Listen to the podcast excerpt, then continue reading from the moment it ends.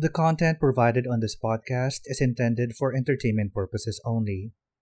Views and opinions expressed by the guests and or the hosts of Godless Longanisa are solely theirs. While we do not condone misinformation and disinformation, all information provided is taken from sources available to us at the time this episode is created. Godless Longanisa makes no claim to accuracy, completeness, timeliness, suitability, or validity of any information and will not be liable for any errors, damages, persecution, or butt hurt arising from consumption. Proceed with caution.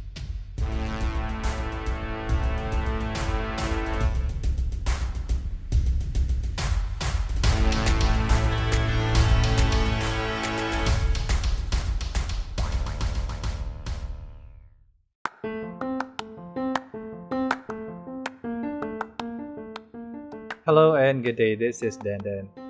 Hi, my name is Dale. And welcome to Godless Longanisa, the Atheist Republic's first Filipino podcast. And welcome to Season 4! Season 4 na, sumabit pa yung laway ko sa intro ganda, ganda. Kamusta, kamusta? Okay lang, ito mukhang isasara na naman ang Cavite. Ngita. Actually, hindi ko na alam galing, yung difference talaga. So, Basta, basta, hindi lalabas. iniisip, basta iniisip mo mag-survive na lang sa 2020, no? Totoo. And, Ako, ah, ako so, din. yung, yung ginagawa ko ngayon, nag-ano kayo na inaiwas, iniiwasan ko yung too much exposure sa social media na rin para lang kasi mag ano eh, ma-upset lang ako tapos sira na yung buong araw ko pag sige na nangyari yun. So, dinada ko na lang sa basa ng libro, ah ganang aso. Ako, Hmm.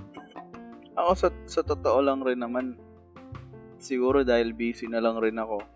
Pero, wala, saktong, saktong trolling lang. Saktong trip, saktong trip-trip lang. Kita ko nga sa mga post mo. Ang, ang iniisip ko, ma, mahirap na rin magsalita ngayon. Parang kakaiba ang culture natin. No? Kahit parang sinasaktan na tayo, parang okay lang. No? Parang wala, parang nasanay na. Mm. And, um, ayaw magtunog masyado na parang politics na naman ito topic natin. Pero, may nabasa ako na screenshot na kahit daw yung ibang mga medical health workers, maka pro pa din pro. Kumbaga, hindi sila solid na kaya makapag-air ng mga hinaing kasi ang daming pro. Mm. Pro saan ba? Patangahan? Pro saan? Ignorance. uh, kamanhidan. Oo, oo. pero hindi natin masisisi kasi iba ang politics sa ay sana matapos na rin. And thank you sa lahat ng health workers natin. No? Mm, Maraming salamat po sa inyong lahat. And Mm. Sana payagan sila magpahinga, no? Pahinga naman. Hanggang sa Oo. magkaroon ng ano. Deserve nila yon Ewan ko ba. Hindi nyo, hindi nyo kasalanan yan kung lumala kaya. Oo. Hindi kayo, nabig, hindi kayo nabigyan ng ng, ng tamang guidance, tamang support. Sino ba naman kami para magsalita, di ba? Pero deserve nyo lahat ng ire-request nyo and uh, thank you. Thank you, thank you everyone. sa walang sawang pagliligtas sa Pilipinas. Yes. Ina, imagine mo, no, kung sila yung mag-rally, no? Sa, wala na. Back to Stone Age tayo dito sa Pinas. Asa tayo sa biodesic. Sa Vix. So, Sa tawas na. So since nagpasalamat na rin naman na tayo, wala natin magpasalamat tayo sa mga ah, sumuporta din nung live session natin na season 2 Oo nga, natin. no? natin. Nakaka taba po ng puso lalo na dun sa mga ah, nagbigay ng or nag-express ng messages nila ah, when the Oo. video was taken down. Oo, oo, totoo. Thank you kasi hindi rin namin namin inaasahan na ang bilis din ng request na i ipa take down dahil syempre Mm. we respect din yung kalagayan ng guest namin. Mm. Kasi ako, part nga ako ng dating religion na yan. Alam ko kung gaano ka-sensitive yung mga yan. Totoo. Pero sila okay lang kahit gawin nila yun kasi mga anak naman sila ng Diyos eh. anak nga ng mayor, nagagawa lahat eh. eh anak pa kaya ng Diyos. Pero full on them, pinublish natin sa Spotify. Oy, dati mo sinabi. No? Charot lang. Hindi nila kaya. May, Charot. may, may, nag, may nag, Nagbabantay. babantay na pala sa atin. Ay, gumagalaw yung mouse ko. Katakot. Wala kayo. So, ayun, ah, habang nagpapasalamat din tayo sa mga sumuporta sa atin for the past few seasons and especially last uh, last few months. Um, ito na nga, nag-start na tayo ng season 4 and uh, on this season, we hope to have uh, um, lagi na lang natin sinasabi na ano, uh, more structured. Pero promise po ito na, more, more structured na siya um, and focused na yung uh, team ng season. Um, hindi naman necessarily na isang isang team siya for the whole season pero um, may may structure na yung mga magiging topic namin for this season. And uh, yun, um, before we go on to our main topic for tonight, today, um, uh, allow us to read you a letter from na sinend sa amin ng isang listener namin. And um, ito, ha, feeling ko habol niya to kasi hindi siya naka, nakaabot dun sa live natin. So, ang letter sender natin is uh, Ataraksha or at Just Got Cover. Basa. Sabi niya, uh, Hi po, I'm currently listening to your latest broadcast. Unfortunately, hindi ako nakapanood ng live niyo. You guys said na you want to have an impact not just for atheists, but also for those who have their own beliefs. Hindi po ako atheist. I'm a Roman Catholic. Di ako pa sa, di ako pala simba, but my faith, ano ba? What's wrong with me? But my faith was enough for me to say na I do have faith. Lumaki rin ako sa culture na hindi kami pressure towards uh, sa belief namin. Kahit na lumaki kami sa simbahan and until now, active pa rin. What I really want to say is, I'm very much thankful sa podcast niyo. Nakakatuwa yung tandem nito. Grabe yung chemistry niyo. Ay, though this quarantine, uh, quarantine, ng March ko lang po kayo napakinggan. I really enjoy every topic that has been discussed. And in that sense, you guys really helped me understand a lot of things. Not just my religion, but more on myself. Hindi ko na po isa-isahin. Hahaha.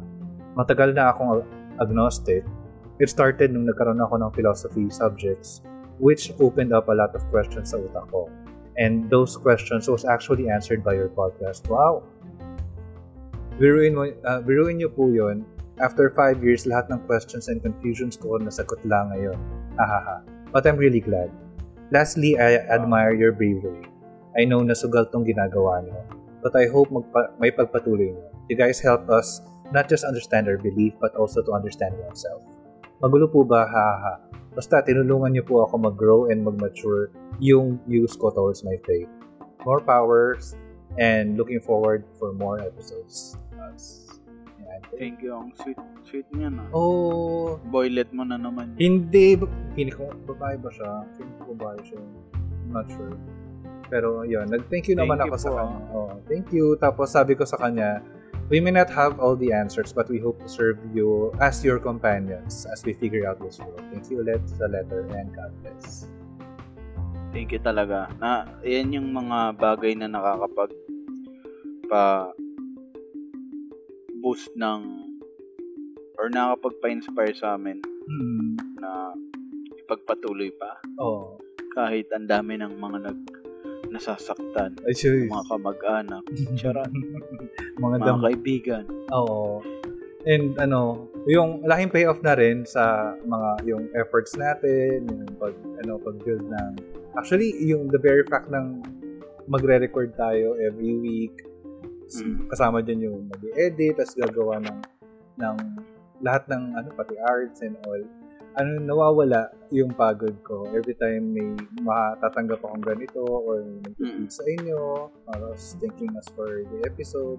Sobrang O, ako, welcome ako ako din eh dahil sobrang busy na rin talaga. Sa totoo lang first time ko magkaroon ng sabihin ko na na parang pinagkakaabalahan talaga na sobra. Ngayon, parang itong podcast din yung nagiging way ko para ano ba yung yung yung creative part, yung malambot na part ng puso ko. Ay, Hindi. Ito yung parang nagiging outlet ko rin sa mga idea na alam mo na hindi hindi na i-share, hindi na ba hindi ko na naikukwento or alam mo yun. Kaya kapag nakakabasa kami ng mga ganyan na na-inspire din kami. So, kita kit sa hell. Sama-sama tayo doon. Ano bang ano bang magandang theme song pag papunta na tayo doon? um, through the fire. gusto ko gusto ko lalakad pag naglalakad na ako doon na ako sa bandang part ng yung through the fire through the limit doon, na sa pag nandun na sa papunta na sa mm, tas ang ang lalaki ng hakbang ko para nyari NBA player ganun yung tema Ay, oo, yung ko. patapik-tapik pa dun sa Oo, ano sa, sa gilid. Oh, pa-high five high five pa Oo, no oy dandan Hindi, si Oo. Deo, si no? Tapos ito na, tapos nasa likod natin yung mga listeners natin. Totoo, no? Tapos, tinatawag pa tayo, no, na number 7 from Godless Longganisa. ang ganda, ang ganda yun. Ang ganda. So, pero feeling ko naman hindi ganun kalungkot sa hell. Oo, sama-sama tayo. Di ba? Lahat ng, sabi nga dun sa nab- nabasa kong post, lahat ng artist, ng mga scientists, mga alagad ng sining, di ba, nandun. Lahat ng nababasa nating ah, mga national heroes, mga rebelde, mga porn stars, Yes. malamang nandun yun. Oo. Pero ito ah, ah, speaking of afterlife or in hell, sa ano, sa religion ng pag-uusapan natin ngayon, ang afterlife nila sa sa heaven may mga ayun, ah, may beer volcano, may stripper, tapos oh, may stripper tapos sa pero ah, ah, on the contrary naman sa hell naman, ganun din may volcano, may beer volcano. Kaso nga lang hindi malamig yung beer. Tapos may stripper pero may STD. Tapos maraming penguins. Yun lang daw yung ko- pagkakaiba. Pero at least, di ba? Grabe, no? I mean, kung, kung iisipin mo talaga, kung saan tayo dinala ng religion, no? Hmm, ang daya. Ang dayo. Oo. What if, what if, ano kaya, ah, science yung, yung, yung nauna. Yung science, kumbaga sa, sa pa, sa paunahan tumapak sa, sa linya. Is science ang nauna, hindi religion. Tapos science ang nagkaroon ng crusade para sa mga naniniwala sa God, Oo. sa mga false prophets. Saan na kaya tayo ngayon? Baka baliktad naman. Baka naman, ano, maging God bless longganisa tayo. God bless lang ganito. ano? Oo. Tapos parinig tayo sa mga sa Sa- mga doktor dyan. Mas mga, sa mga, yan, mga, ilan yung atheist kayo? Yung mga nandyan sa Mars ngayon, o ano, ang lungkot, no? Nag-register ka doon? Hindi. Kasi alam mo, sa totoo lang, naawa ako sa sa mga Pilipino na hanggang troll na lang tayo. Totoo. Kaya natin ginagawa yun para mapansin tayo na sa mga science uh, discoveries, sa mga achievements ng ibang bansa, nakikisakay tayo kasi wala Totoo. tayo nun. Oo. I mean-. Totoo. Alam mo, share ko lang ah. Mm. May nabasa ako na 20 million dollars. In, wala ako nun. Mm. Pero 20 million dollars lang, kaya mo nang magpadala ng descending um, uh, descending space rocket na magdadala ng information sa isa sa, sa space. Mm. And if hindi ako nagkakamali, ang unang nag-try niyan, China and yung Tesla Mm. na mura. Mm. May chika ako sa'yo. Alam mo ba yung isang mega structure ng isang religion dyan? Oh. 233 million pesos. Ay, putang yan. Ah, dollars, dollars. Oh, dollars. 233 million dollars yung ginastos nila. God. O di ba? Eh ilang ilang space shuttle o ilang ilang space um, research na siguro yung nagawa natin doon. Kung nanghiram lang sana si di ba? niisip ko lang, kahit wala, di, naglalaro lang sa imagination ko na kaya natin, hindi lang priority. Totoo. Alam mo yun? Mm. Kasi, ba't nga naman, di ba? Oh. Ba't ka nga naman pupunta sa sa sa space Oh. kung wala ka namang ano namang gagawin mo doon, di ba? Oh. Eh, yung mga karatig bansa natin, naiintindihan na nila na someday, ba sila Trump ka may Space Force na. Tama ba? Yung parang ah, s- Space Police. Oo. Ah, kasi, oh, actually nakakatawa lang pakinggan yun. Pero someday, 100 to 200 years from now, pasasalamatan sila ng mga grandchildren nila, di ba? At children, tama ba? May S ba yan? Wala, wala. Wala. na nakakaya nasa ere pa. Kasi Okay lang. grandchildren. Ah. Charot lang, alam ko yon. Oo naman, alam ko kaya Oh, I was what's laughing. I, wa- What's laughing, Dandan? I was laughing with you. Oh. Grand, okay. So, going back, yun nga, wala na na, no, wala tuloy ako. Pero, kung iisipin mo, no, kung yung Pilipinas sana, medyo naglilin towards tayo sa, sa science, no, versus sa, Hmm. Versus superstition. no, Hmm. isipin mo dito, may naniniwala pa rin sa tawas. Sorry. Tawas, tang ina, it, ito, Oo. na-engkanto ka. Diba? Shit. Laki, malaki lang yung titi na engkanto na kagad. Hindi ba pwedeng ducks lang, no? Oo. Hindi ako maka... Hindi ako makainga. Pero wala, ganun Hmm. talaga. Uy, alam mo Hmm. ba na bash tayo ng mga iba nating kapatid? Akong pake sa kanila.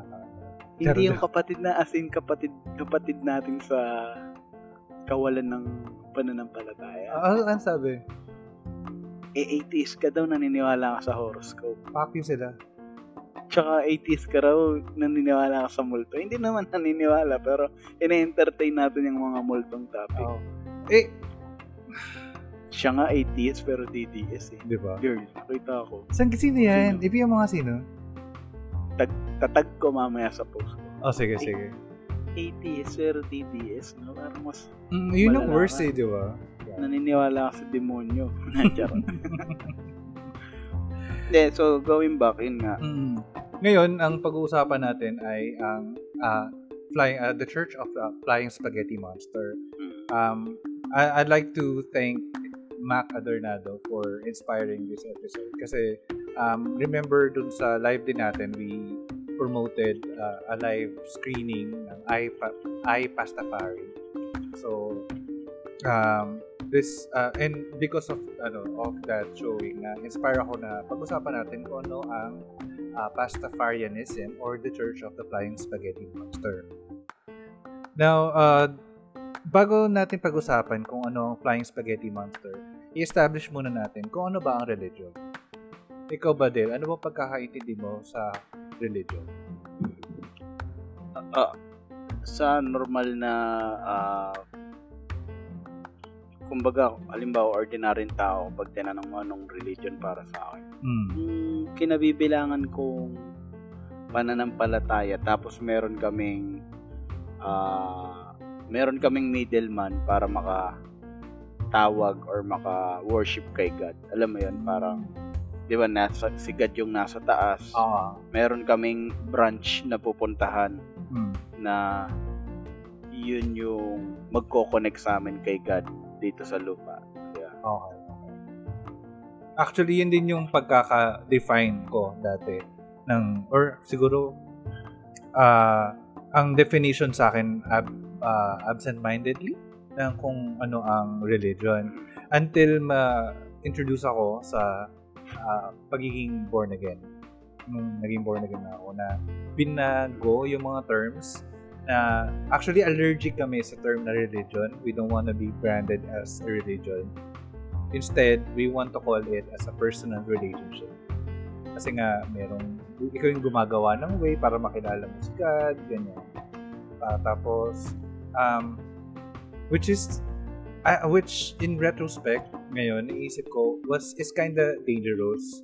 Kasi you make your own interpretation of what you read, of, uh, of uh, the people around you. So, bumubuo ka ng sarili mong pagkaintindi. which uh, can lead to um, ano ba, misinterpretation na ito pagkakaintindi ko eh, ganyan. So, ano, um, tama ako. Totoo. Ganon, di ba? So, yun na nga. Pero, um, ano ba talaga ang sinasabi ng mga resources kung ano ang religion? Mm. Now, I went around the uh, the ano yun, the Web. the web. Sorry. Ay, ang dami ko kasing Windows Ah, ah, open. all- It's a tie na. Oh. In children's ko. Kaya kaya, no? Flu- plural. Plural. Ayun, sabi sa mga sources ko, to date, there are 4,200 religions in the world and 41,000 of it, or around 41,000 of it, is or are Christian denominations. Hmm. Now, kung babalikan natin or, or kung titingnan natin kung ano ang etymology ng world religion, walang nagkakasundo kung ano ibig sabihin doon. So, sabi nila, or according to Oxford Dictionary, religion is uh, or is the belief in and worship of superhuman controlling power, especially a personal god or gods. Now, the word religio, um, yun nga, hindi sila magkaintindi kung magkasundo kung ano ibig sabihin ng, ng word. Sabi sa uh, Latin, sa Latin meaning niya, it's coming from religion, uh, or religio pala, ibig sabihin to gather or to connect. And uh, ibig, um, the word re, or the lego is ano again uh, sorry again is to connect or to choose to uh, consider yun. And re ibig sabihin again. So consider again parang ngayon um, kung babalikan naman natin yung ah, kung ano ba yung pagkaka-define ng mga tao thro- throughout time ng religion nagkakaiba ang modern western versus the classical definition ng religion.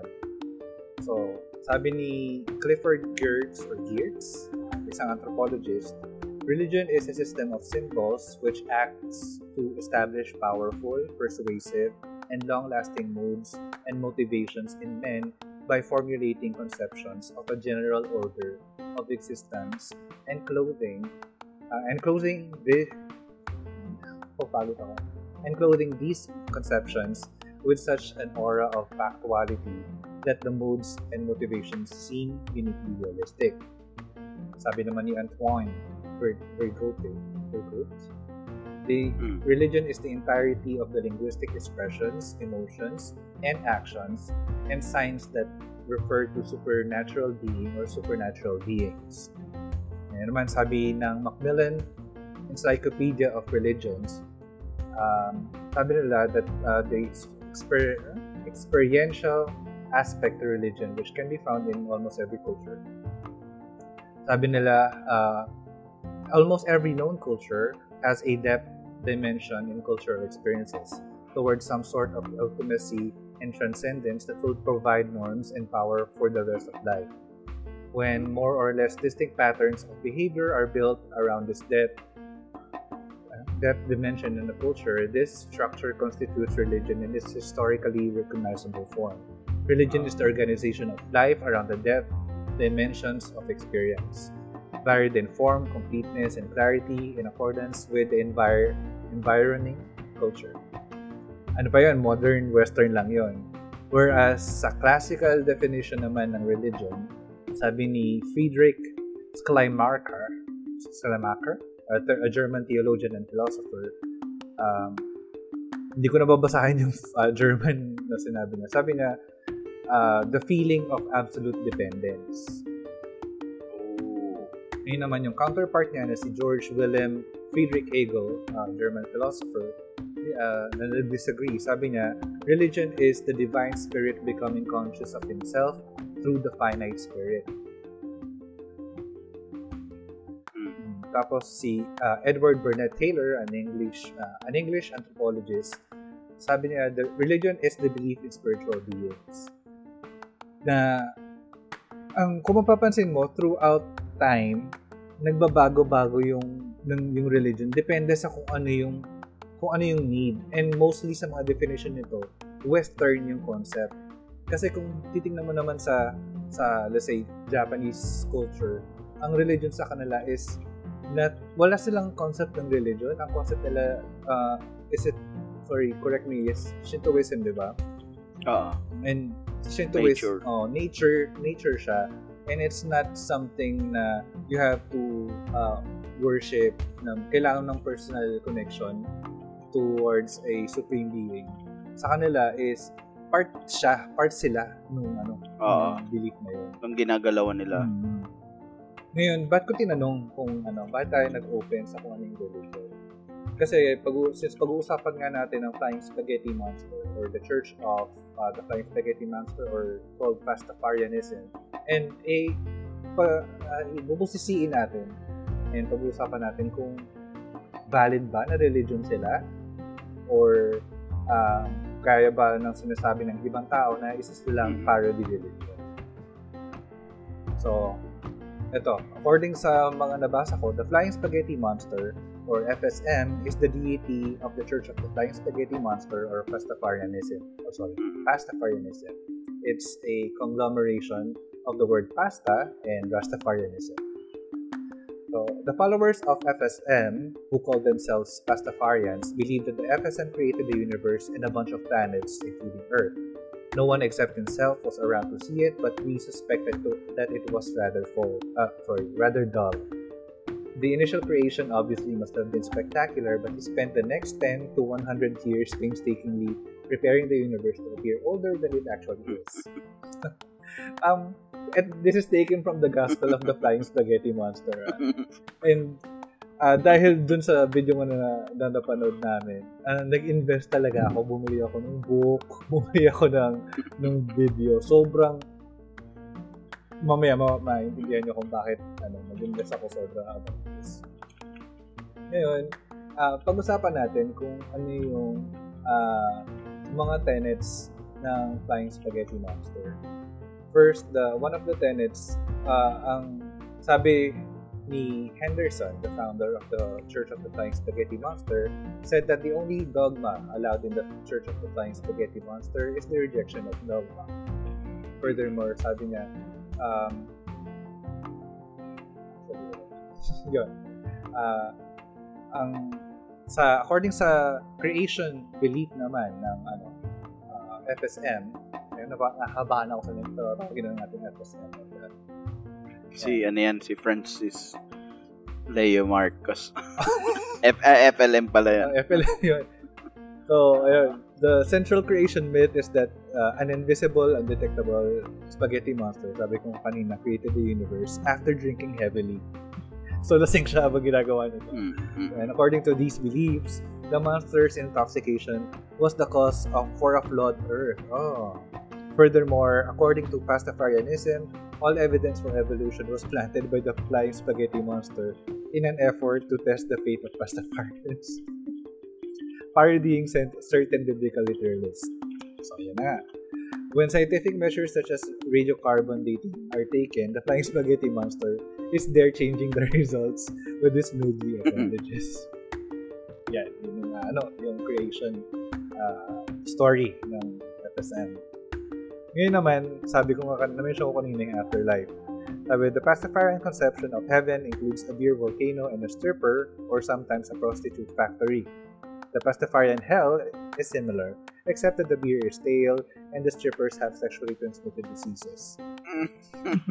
Plus may mga penguins pa daw. I don't know why. Siguro annoyed sila sa ano sa Hindi, siguro, ah, ah, di ba kasi nag-start as parody yung, yung FSM. mm. Yung hell, yung hell kasi di ba mainit. Ah, Pero yung penguin is parang nare-represent niya.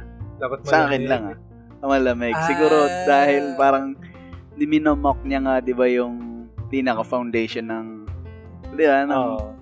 The divine power sa Bible. Ang galing, ang galing, ang galing. Ang ganda dun. Kaya pala may penguin kasi nasa ano ito. Okay. Pero ang nakakatawa nga yung pag yung beer mo hindi malamig, o yung stripper na nakuha mo is Oh, parang okay naman. malansa. Oo. okay naman, pero parang parang makate. Oo, Parang magda-double condom ako, ha? stripper, no? As ito pa, for some uh, for some reason, um, napasok sa dogma. Ito nga eh, parang una sabi nila diba dapat walang dogma. Pero nagkapatong-patong na yung beliefs nga ng, uh, ng FSM na pinasok nila na kailangan uh, or merong uh, belief na pirates are absolute divine beings and the original Pastafarians. O kung mapapakapanood kayo ng mga videos about Pastafarianism, meron silang mga videos ng mga kinakasal na nasa pirate ship sila, tapos nakasal sila ng mga uh, pirate costumes. Ah, okay. Mm. Tap, iba pa to dun sa mga uh, nagsusuot ng colander sa ano to, may ano to, may mamaya pag-usapan natin. Yan. So, sabi nila, um, the concept of pirates as thieves and outcasts is misinformation spread by Christian theologians in the Middle Ages and by Hare Krishnas. Hare Krishnas. Instead, Pastafarians believe that they were peace-loving explorers and spreaders of goodwill who distributed candy to small children, adding that modern pirates are in no way similar to the fun-loving buccaneers from history. In addition, Pastafarians believe that ghost pirates are responsible for all the mysterious lost ships and planes of the Bermuda Triangle, and Pastafarians are among those who celebrate International Talk Like uh, Pirate Day on September 19. Uy, malapit na! Let's talk about that. Sige, sige, celebrate na. Ayan. Um, pag-usapan natin ng pirates. So, paano naman mag-celebrate ng mga holidays ng mga members or ng mga, mga Pastafarians? So, uh, sabi nila, or sabi sa source ko, uh, Pastafarians' beliefs extend into light-hearted religious ceremony. Pastafarians celebrate every Friday as a holy day. Oh my God! And uh, prayers are include are concluded with a final declaration of affirmation, Ramen. The term is a parodic or portmanteau of Amen, Amen, and Ramen, referring to instant noodles and to the noodly appendages of their deity. The celebration of past Passover, ah, hindi Passover. Passover requires consuming large amounts of pasta, enduring ramen, ramendan, ramendan, only ramen noodles are consumed. Around the time of Christmas, Hanukkah, and Kwanzaa, Pastafarians celebrate a vaguely defined holiday named holiday.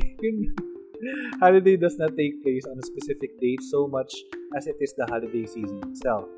According Meron, ah, ah, sorry, meron na silang ano, meron ng kumbaga na recognize na sila ng government.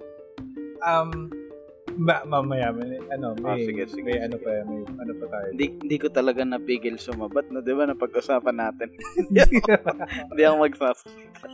okay lang naman. Ano yan, sige. maganda yan. Pandagdag natin sa ano. Free, free spirit kasi mak. free spirit. Pocahontas. Ayun. So sabi nila, ah, kailangan uh, or pinopromote ng mga Pastafarian ng use of happy holidays rather than trad- the traditional greeting such as Merry Christmas. Tapos sa ah, yun, sabi pa nila ah, si George W. Bush daw is a secret or a closeted Pastafarian. Kasi yung Christmas greeting ni George W. Bush noong 2005, sabi niya, ah, instead of saying Merry Christmas, sinabi niya Happy Holiday Season. Tapos, so, Ah, ah, sa ano, sa trademark ba ng, ah, ng FSM yun? hindi, inangkin na lang din nila.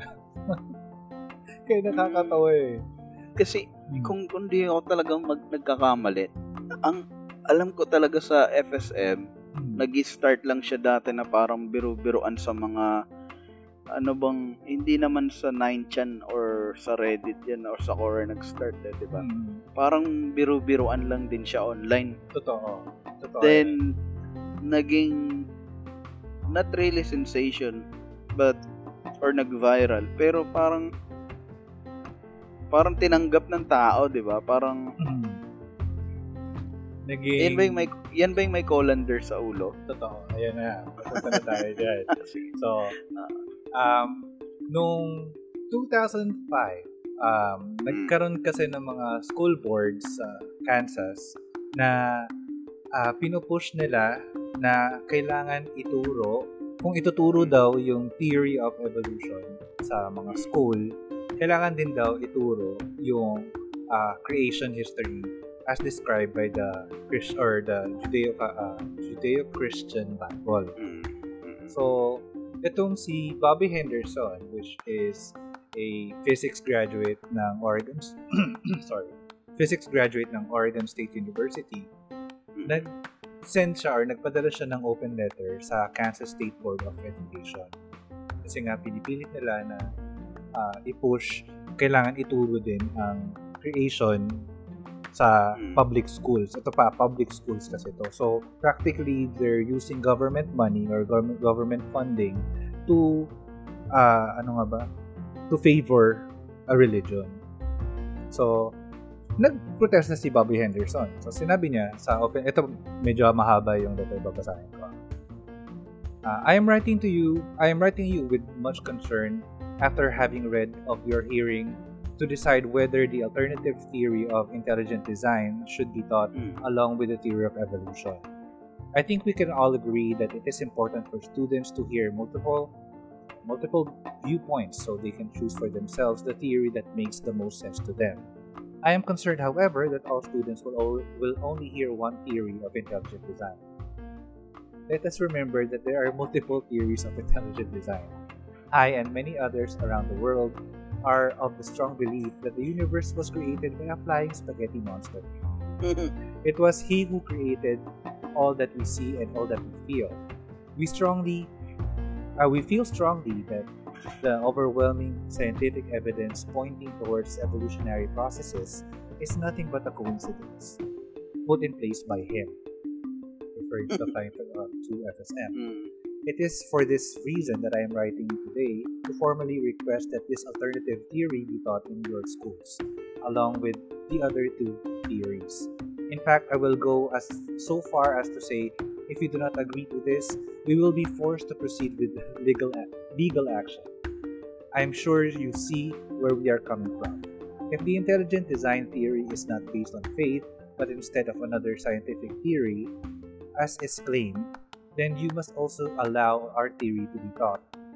To be taught, At, uh, as it is also based on science, not on faith. Some find that hard to believe, so it may be helpful to tell you a little more about our beliefs. We have evidence that the flying spaghetti monster created the universe. None of us, of course, were around to see it, but we have written accounts of it. We have several lengthy volumes explaining all details of his power. Also, you may be surprised to hear that there are over 10 million of us, and growing. We tend to be very secretive, as many people claim our beliefs are not substantiated by observable evidence. What these people don't understand is that he built the world to make us think the Earth is older than it truly is. For example, a scientist may perform a carbon dating process on an artifact. He finds that approximately 75% of carbon 14 has decayed by electron emissions to nitrogen 14. It infers that this artifact is, approximate, is approximately 10,000 years old. As the half-life of carbon 14 appears to be 5,730 years. But what our scientists our scientist does not realize is that every time he makes a measurement, the flying spaghetti monster is ch- changing the results with his smoothie appendage. So, and we have numerous texts that uh, describe in detail how this can be possible and the reasons why he does this. He is of course invisible and can pass through normal matter with ease. Okay. Ito, malapit na. Uh, I'm sure you now realize how important uh, how important it is uh, that your students are taught this alternative alternate theory. It is absolutely imperative that they realize that observable evi- evidence is that is at the discretion of a flying spaghetti monster.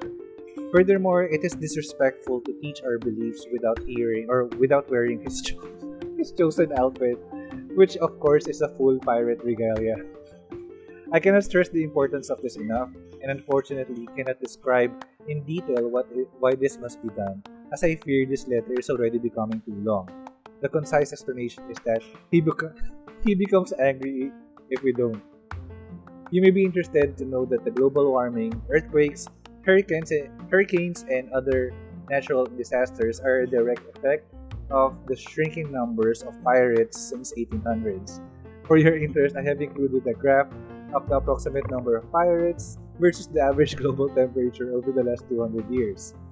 As you can see, there is a sta- there is a statistically significant inverse relationship between pirates and global temperature. May isama natin sa show notes In conclusion, thank you for the time to hear our views, or taking the time to hear our views and beliefs. I hope I was able to convey the importance of teaching this theory to your students. We will of course be able to train the teachers in this alternative or alternate theory. I am eagerly awaiting your response and hope dearly that no legal action will need to be taken. I think we can look we can all look forward to the time when these three theories are given equal time in our science classrooms across the country and eventually the world. One third time for intelligent design, one third time for flying spaghetti monsterism and Rastafarianism, and one third time for logical conjecture based in overwhelming observable evidence. Sincerely yours, Bobby Henderson, Concerned Citizen. P.S. I have included an artistic drawing of him creating a mountain, trees, and a midget. Remember, we are all his creatures. At may fixation din siya sa midget. So, Hindi, hindi mo, hindi, hindi mo alam kung nagbibiro lang siya or creative yung yung way niya kung paano i-mock yung mga established religion. Mm. And the entire time nga na binabasa ko to, and the entire time na inaaral ko yung Rastafarianism, naalala ko yung sinabi mo na use using a joke or using yeah. humor, humor to convey an idea and to challenge people's beliefs. True. And napaka-effective nung ginawa niya na to. Nung nagkaroon Totoo. ng uh, global movement uh, uh, racing or making people uh, recognize the Church of the Flying Spaghetti Monster as a religion. So, doon na nga tayo sa ano sa sa movement nila. Dito na po mapapasok yung mga tao na kasi may mga taong nag-apply ng renewal ng driver's license nila. Mm. So wala silang uh, and kasama sa mga uh, rules na hindi ka pwedeng magkaroon ng headgear during your, uh, your photograph or sa hap, pahabang pinkunan yung picture niyo para uh, sa driver's license mo. Except for when you are using a headgear or a clothing that is required by your religion. So, itong si Gago, nakalimutan ko yung name eh. And nandun dito sa movie ng I Pastafarian. Uh, or I Pastafari. Sabi niya, nagsuot siya ng colander. So, nung tinanong uh, siya, uh, no, you can't use that or you can wear that. Tapos sabi niya, this is uh, a religious ornament that I have to wear on my uh, head. Ah, uh, true. Tapos, ito yung, oh, ito yung sa Ohio eh, no? Oo. Um, ang, ang, and nag-start din yata to sa, ano, sa Germany, or nagkaroon ng summer sa Germany. Ah, okay, okay. And surprisingly, pinayagan siya. Pinayagan siya kasi part ng religion nila, no? Mm-hmm. Parang, ang gandang message rin yan kung, kung kung yung pagsusuot nyo ng ganito or pagbabawal nyo ng pagsusuot ng ganito is part nyo ng religion, dapat sa akin din, di ba? Oo. Ga- galing. Ang galing. Pero sana ganyan din ka-open yung mga tao dito sa Pilipinas. Kasi, um, nakakakita pa rin tayo ng mga sinasaniba ni Santo Niño dito, no? Ba't hindi, hindi natin i-appreciate yung mga ganyang mockery or parody na religion. Hmm. Alam mo, natatawa ako dun sa mention mo yung Santo Niño kasi during game night, nagkakaroon nag, nag ano kami kasama sila sa astrology, lahat ng nasa kapatid at yung mga friends din namin. Nagkakaroon ng ano, ng pasikatan. Tapos naging isa sa mga pasikatan talent ko is ano, ay singit ko lang to ah, sorry. Hmm. Yung ano, kaya kong gayahin yung boses ni Santo Niño. Nagkatantan. Parang ganyan yan. Hindi, Sample nga. Um, hello po. Ako po, um, Santo Niño. Um, Parang si Budo, Budoy naman. Budoy naman. Furthermore, kaya ko rin siya na-expand to, ano, the pusang naglalandian sa bubong. Wow! Wow! Ano si Baba, ano si Babalu, ah? So yun lang, siningit ko lang, ko, binita ko patayin lang. mo eh. Pero, kung isipin mo, no, yung US, hindi, sa sa US to nag-start, di ba? If I'm not mistaken. Sa US, uh, American si Bobby Henderson, tapos nag-expand. Mas marami yatang movement sa Germany or sa Scandinavia. Sa, sa totoo lang, although merong issue ng racism sa US, pagdating naman sa ideas, medyo mas um, tolerable sila compare sa iba, Hmm, ibang mga bansa. totoo. Kanina ko ba narinig yun na mas mata mas mababa para sa kanya mas mababa ang discrimination sa US compare sa mga sa mga Middle Eastern countries which is totoo naman, 'di ba? Kasi for some reason, parang theocracy yata. More on theocracy yung uh, Mga countries. Middle East. Oh, okay. Compared sa US na in-establish talaga nila na hindi ano, dapat hindi leaning towards any religion yung, yung mga batas nila. San, san ba yung napanood ko na parang makukulong sila ng 15 years dahil tumugtog sila ng metal sa Iran ata yun. Hala! Oh, dahil kinoconsider nila na satanic music yung metal. Ano Imagine mo? Diyos ko, nasa 2020 na tayo. Ano yan? 1980s na ano, Totoo. satanic rock music. Hindi, tsaka sobrang nakakatakot lang. Nakakatuwa lang na may mga ganitong ah, mga religion na sabi na na religion Hmm. na hindi naman tayo pabor na ako personally imposible namang ginawa ng isang pasta yung 'di ba sanlibutan. Pero way niya yon para i-challenge na kung tama yung religion mo tama rin to. Oo. pero nakakatawa yung religion mo. Pasta yung yung sinasamba mong maximal being well. What's the difference no? Mhm. 'di ba same philosophy Totoo. Di ba? Kung iisipin mo. So, kung nakakatawa yung sa akin, siguro, meron din akong uh, rights na sabihin na nakakatawa din yung sa'yo. Totoo. Di ba? Tapos, paano kung sasabihin nila, oh, mayroon kaming written document to support our faith. Meron din kami. Oo. Tsaka sinabi, sinabi nila na, di ba, may parang sobrang ad naman ata ng sasamba ka sa pasta. Eh, ad din yung sasamba ka sa God na galit sa ganito, ayaw ng ganito.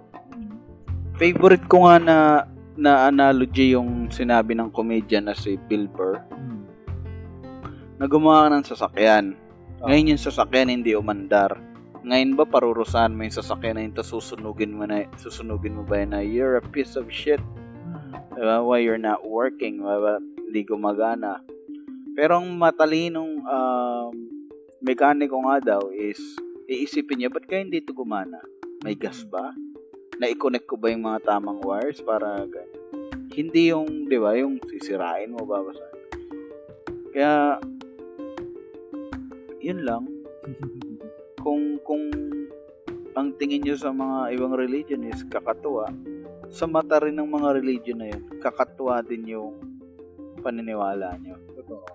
And, Naala, Oh. Sorry, naalala ko tuloy nung first time kong makamit ng dating daan, yung ADD. oo.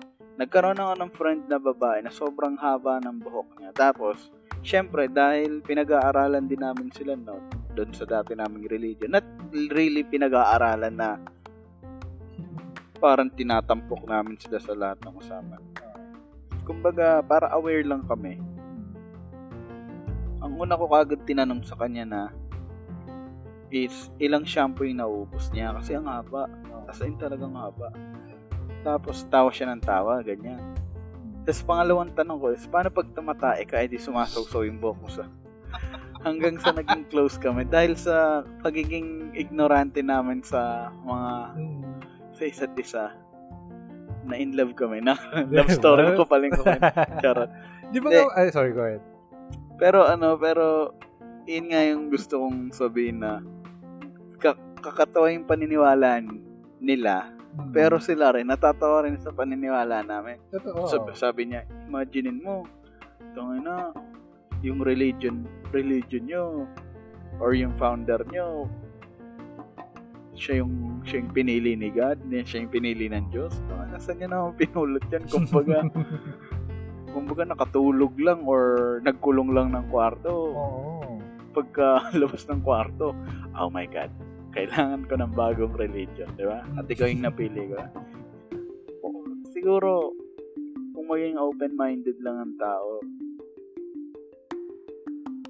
hindi sa irerespeto mo yung religion ng isa't isa, pero sana magkaroon ng mas malawak pa na pangunawa kapag kinikriticize or tinatanong kayo sa paraan na nakakatawa. Kasi mga religion dito, ang sensitive eh, no? Kala mo mga religious oligarchs na untouchables talaga eh. Oo. Tapos, ano, yung kailangan pa, ano, kailangan ipabor sa kanila yung mga batas sa kanila. Ay, nako. Speaking. Diyos ko, Lord. Buwisit. Di ba? Kagaya ng, dito na lang, sabi niya, sila ba yun? Ay, well, kilala lang naman talaga natin. Pero, Pero, kilala naman. Baka Ah. manuntok eh. Oh.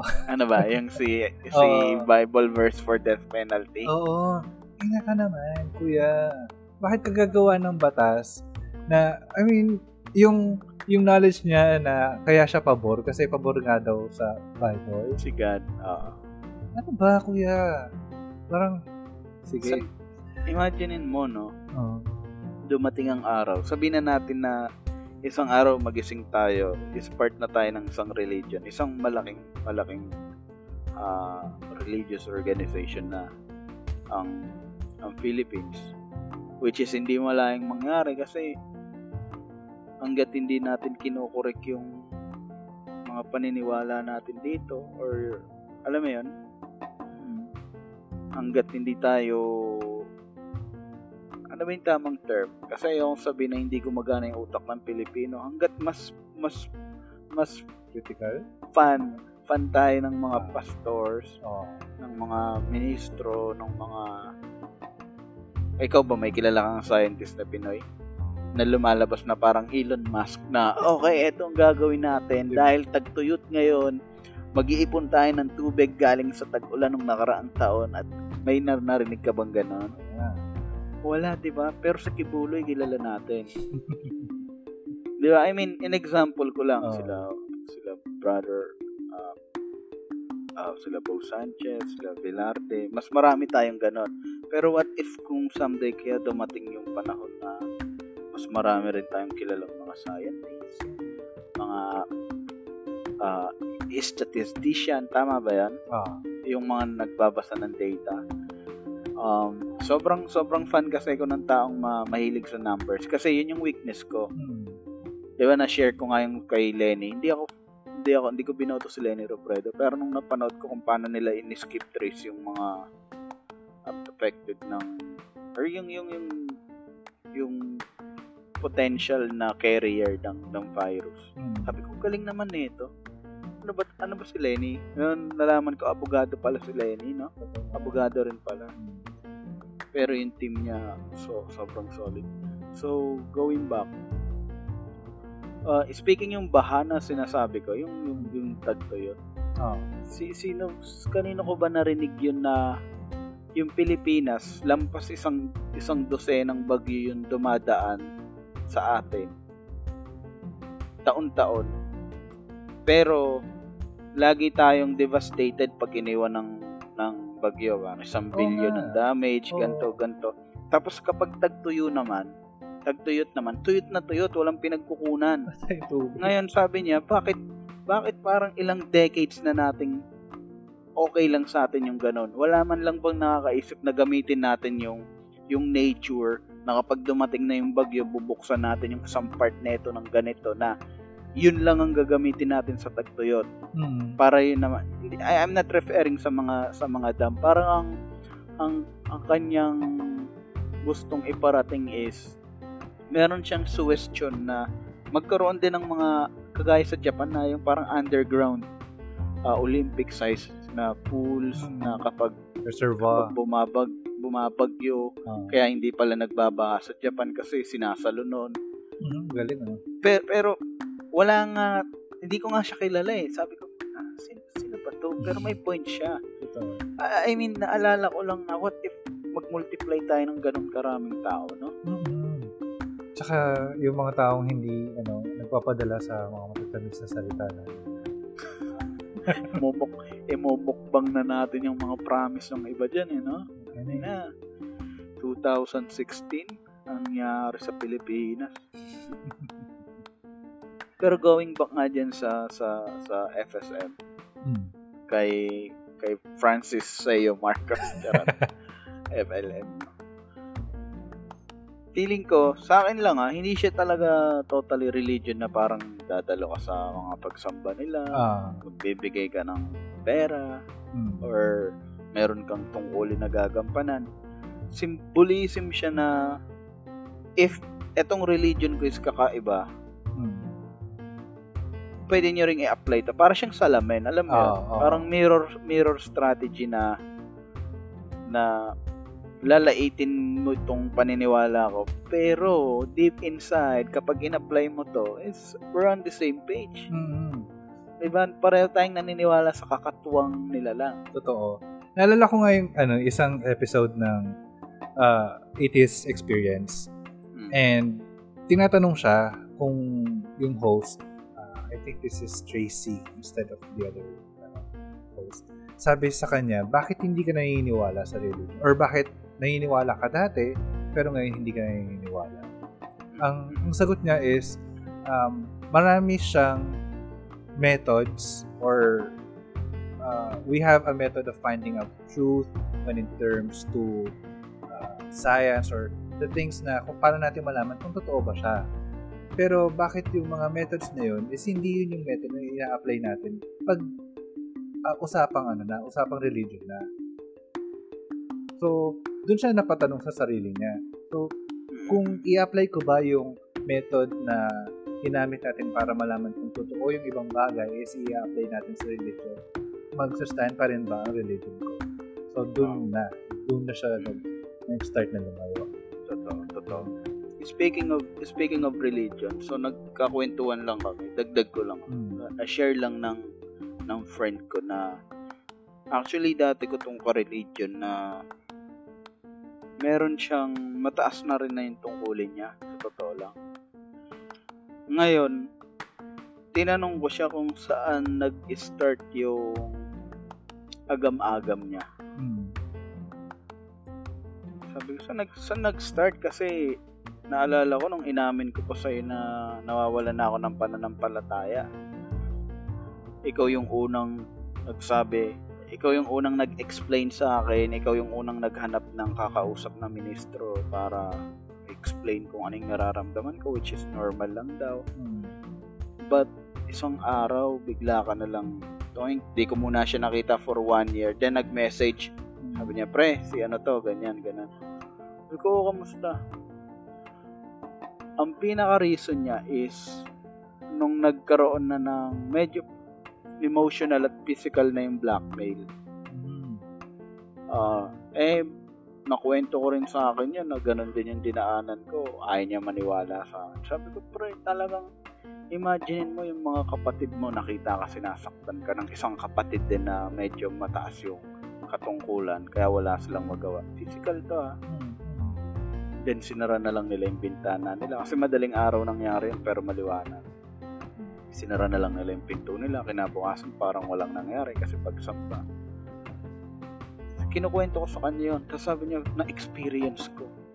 Pero sa kanya, sa kanya naman is parang more on uh, financial and emotional blackmail. So, hindi ko ang hindi ko makakalimutan na kinuwento niya is parang may mga may mga kapatid doon na ah, medyo medyo baka ma-technical tayo dito pero medyo malala siguro i-share ko someday Sige. may kinalaman yung kaching-kaching alam mo yon Oo. na kailangan netong tao ng isang leader nila na may tungkulin doon is kailangan ng sasakyan Mm. kailangan ng ganito. Eh, eh, eh, sa, sa ibang bansa, OFW, karaniwan, mga tao doon, mga DH. Mm. Siyempre, nagbulong-bulungan. Saan naman natin kukunin yun, di ba? Mm. Ah, tsaka ba't, ba't naman, ba't naman ganun? Parang, doon, doon nag-start yun. So, Sabi ko, well, nice experience. Magkaiba tayo, pero eh, ganun talaga. Ano Sabi ko sa kanya, noon ko pa sinasabi na once na may involved na pera, it's a business. Mm-mm. Kahit ano pa yan, kahit pinafront mo pa is charity, religion, Mm. at tutulong ka sa ganyan, ganun.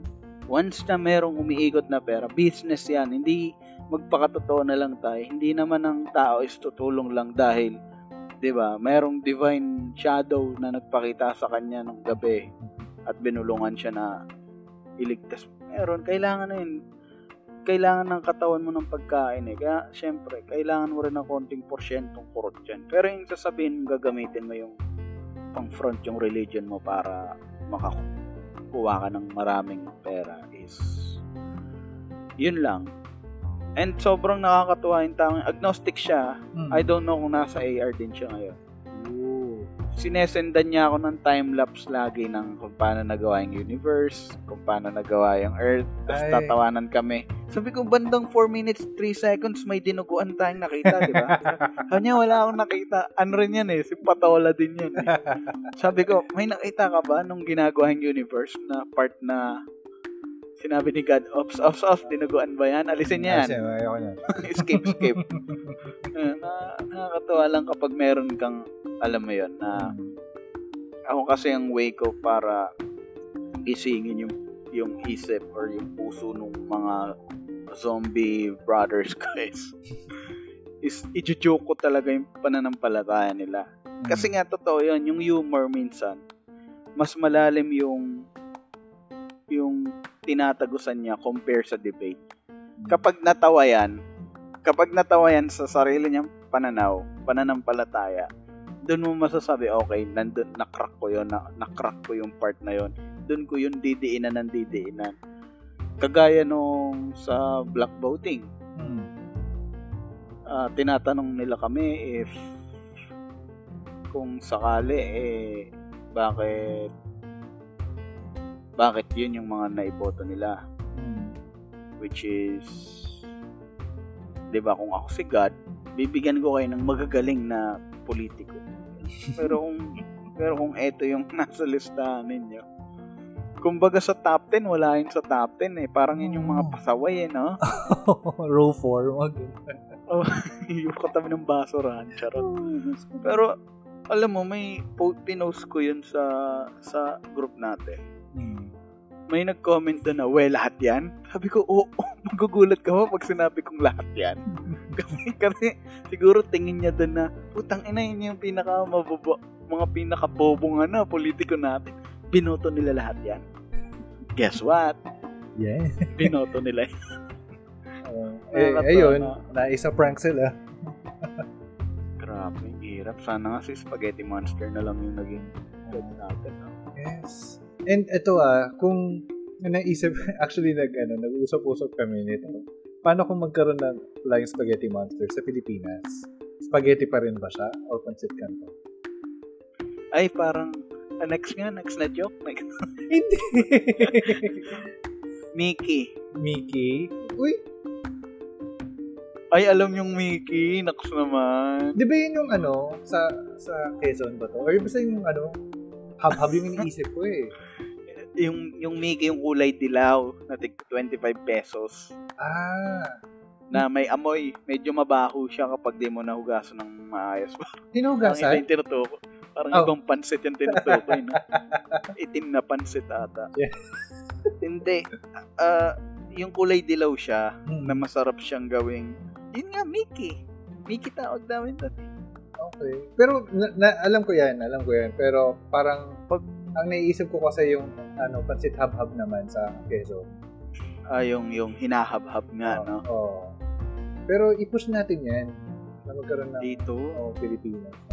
Pilipinas. imaginein mo, no? Tapos magkakaroon tayo ng Grand Evangelical rallies, no? Oo. May mga nakasuot ng pirate suit. Ay, ano bang ano? Katumbas ng pirate sa Pilipinas. Eh di, si, senador.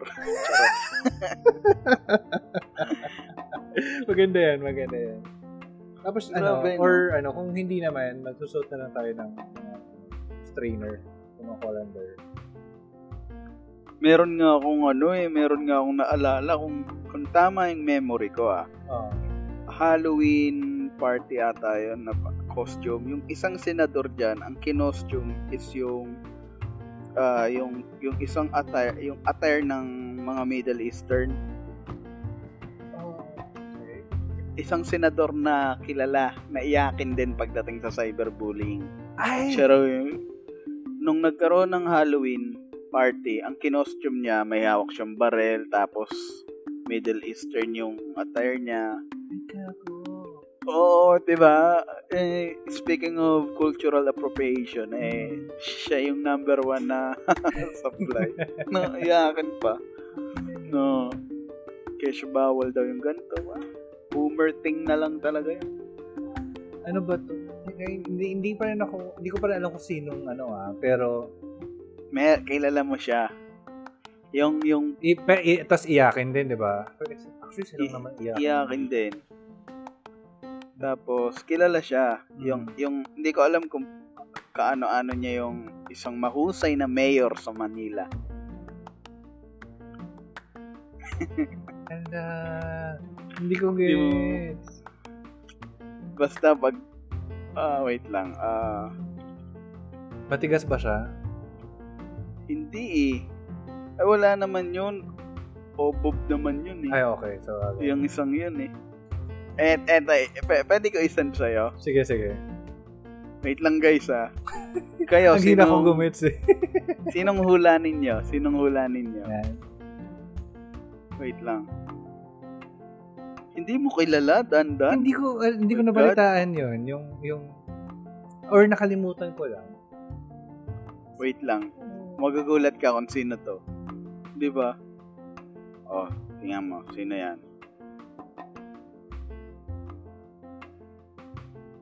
Nainis ako Ay, putang sa'yo. ina niya! Okay, okay, okay. Gets it, gets. Hindi, nakita mo, nakita mo yung attire niya. Oo. Nagdilim yung paligid ko eh. Este yung paningin ko eh. Hindi mo kilala eh. Saan kasi yun yung sinabi mo para may clue na ako agad. Ah, charot lang. Tinaulaan mo kagad. Grabe, no? Imaginein mo, Ay, kasi... sa Halloween party, yung, yung, yung, yung attire nyo Oo. ang gamitin. May okay lang. Sabihin- I will, ano kasi, may religious scammer to eh, di ba? Sa, may, may religious meaning sa kanila. O tsaka, alam naman natin na yung yung yung religion na yun is isa sa pinaka-oppressed. Pero nag-apologize Na siya dito? Hindi ko alam. Eh, yung, yung taong yan, medyo mahaba rin ang ihi niyan. Mataas Oo. ang ihi niyan. Et, Boomer eh. ah, ito rin kasi kabarkada niya eh. Hmm. Kasama niya sa picture eh. Tarantado rin Ito. Totoo. Bu- mga boomer, no? So, um, anong conclusion natin dito, kapatid na dandan? Um, ah, um, ang conclusion ko for for myself is uh, actually it's not more it's not answering whether or not the uh, FSM or the Church of the Flying Spaghetti Monster is a religion. It's more of a challenge for people to examine. Dahil ko nga sinasabi, di ba, lalo na dun sa last na natin, is um, we're not targeting atheists to listen to this podcast. Although, Yes. yeah, it's an atheist podcast, it's an atheist community podcast. Mhm. Pero for people who are still um, or who are who have just been uh, introduced to this podcast, um, i-examine nyo yung yung kung ano yung pinaniniwalaan nyo ngayon. Um, is it does it stand with, uh, to uh, to criticism and and um, yung method ba na, kagaya yung sabi ko natin, natin yun na, yung method ba na ginagamit natin to find out if one thing or another is true or not, is, uh, or can be applicable to your religion or to your set of beliefs right now. True. Ikaw ba? Anong, ang, anong uh, takeaway mo sa, sa Ako hanggat maaga pa, umalis na kayo sa mga religion. Hindi, totoo. Pwede kang magkaroon ng connection or uh, relationship kay God without your religion. Kasi sabi nga, di ba, is magkaibang yung religious sa spiritual. Mm. And um, kung merong third party na namamahala sa'yo para makausap mo si God, eh mag-isip-isip ka, di ba?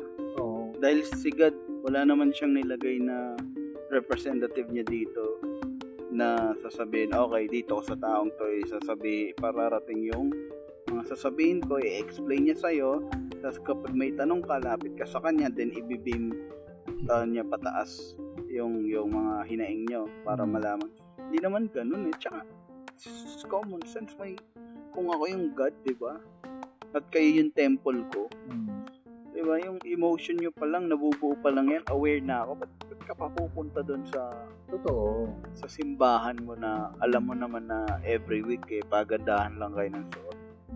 Naalala ko tuloy yung nanay ko.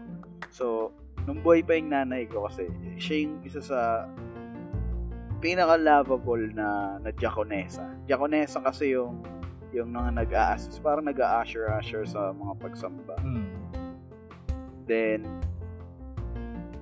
ang hilig dun sa mga peking alahas, yung gold, yung mga gold na hikaw, gold malalaking pearls na sa sa leeg. Oo. Kasi ganun eh, kasi talagang, ay nako, yung biyanan mo, ang daming ganyan. So, syempre, hindi siya papakabog. Dapat dadamihan niya rin yung suot niya. Sabi ko sa kanya, ma, paano naman tayo diringgin ng ama niya na wala tayong pera eh? Ang dami mong abot na ganyan. Di ba? Sabi ko, sabi ko, panalangin ako ng panalangin na bigyan mo kami ng biyaya, yung kahit sasapat lang. Tapos makikita ka niya, nagkikikintab ka dyan sa gitna. Ang cute. Ta- tawa siya ng tawa. Tinanggal niya yung, tinanggal niya na yung pearls niya, tinanggal niya na yung mga peking gold niya sa na bracelet. Paklase, no? Mm. Kasi kinakabog niya yung, yung, yung nanay ng, ng jowa ko nung mga panahon na yon. Kasi pag nagkikita sila sa dressing room, putang na may bagong may bagong alahas ng kumare ko. Maka, makabili nga ulit ng So, so yun lang. Mm. Hindi nyo kailangan ng religion. Siguro, kung way nyo yan para magkaroon kayo ng someone or Hope, oo. companion. Huwag nyo na ipadaan sa ano, ibang tao. So, Oo. Lalo na kung yung religion pa is nagiging avenue pa para mag-oppress, mag-oppress ng ibang tao. Totoo? Totoo lang. Sa, sabi nga eh, nag, nag, hindi naman talaga kayo powerful. Naging powerful lang kayo dahil ah, nagsama-sama kayo. Kumbaga sa bara, Mm. maliliit na kanin na namuo, di ba? Na nakakatakot dito is takot din yung mga politiko sa kanila. We'll talk about that in another episode. Um, may naalala ako actually sa, sa ano natin na yun. Pero I guess we will end here. Dale, um, may gusto ka bang batiin? May gusto ka bang... Uh, so lockdown ulit kami. Kaya medyo ganito yung boses ko kasi habang naka-attend ako dito kay Dandan, iniisip ko yung mga ibang mga ga- ano yung gagawin ko sa next 15 days. Hmm, Ah, gusto ko lang sabihin mag ingat pa tayo, totoo. sundin natin yung SOP or protocol na na sinasabi ng gobyerno na sundin natin. Hmm. Tulungan natin sila. Oh, yun na lang. Tapos, gusto ko lang rin magpasalamat sa lahat ng kakilala ko at hindi ko kakilala na medical uh, workers, yung mga frontliners. Hmm. Grabe. Guys, alam ko sobrang pagod na rin kayo. Sobrang nalilito na rin kayo. I don't know kung naiipit lang kayo dahil wala kayong ibang pinagkukunan ng ng pangangailangan kaya kailangan nyo mag-stick dyan. Pero after nito, promise, promise namin sa inyo, itong uh, podcast, itong programa na to, is isa kami sa magpupush. Hmm. Kung kailangan namin lumabas sa kalye someday, o hilahin yung mga kakilala namin, o gamitin yung anumang uh, means na kaya naming ibigay para sabihin sa gobyerno na itaas yung kalidad ng sahod ninyo ng suporta sa inyo sa gagawin namin yan promise Yes. promise ko yan grabe yung ginagawa nyo sa Pilipinas binubuhat nyo kami literal na binubuhat nyo kami Hmm. kaya kaya thank you Ah, thank you, Dale. Medyo ano ako ah. Hmm. Tinablan ako. kasi ala alam alam ko isa ako sa pasaway nila So, ayun po, ah, yun, uh, yun, thank you. Uh, nasabi na lahat ni Dale yung sentiments din namin. And before tayo matapos, gusto ko na lang din bigyan ng shoutout, lalo na yung mga kasama nating podcast sa Catherine Podcast. And ang mga podcast view na nagre-release ngayon ng podcast na podcast nila or ng mga episodes nila, ang Pop.p, ang 35 and Up, and I heard all the other podcast view sila uh, sila Joko sa ng Covert Ops, si Luis ng sa San Isidro, uh, sila Sed, sila uh, sila James at marami pang iba. Ay gumagawa rin ng mga paraan para makapag-produce ngayong ECQ and um, I'm glad that I'm really part of this family and uh, or we're part rather part of this family and working together to help each other and to pro- provide content for you listeners to help your ECQ life or lockdown life uh, a bit easier um, to bear. Ayun, Oh, so shoutout na lang din sa mga kapamilya natin la, sa astrology, Ipsilog, Huwag Kang Lilingon, It's the Round Table, Pop Emergency. At sa mga bago nating kapamilya, si eto na nga, yan. So, that's gonna be it for this episode. Thank you everyone for listening. Thank you and we'll see you next week. God bless everyone. Thank you. God bless, guys.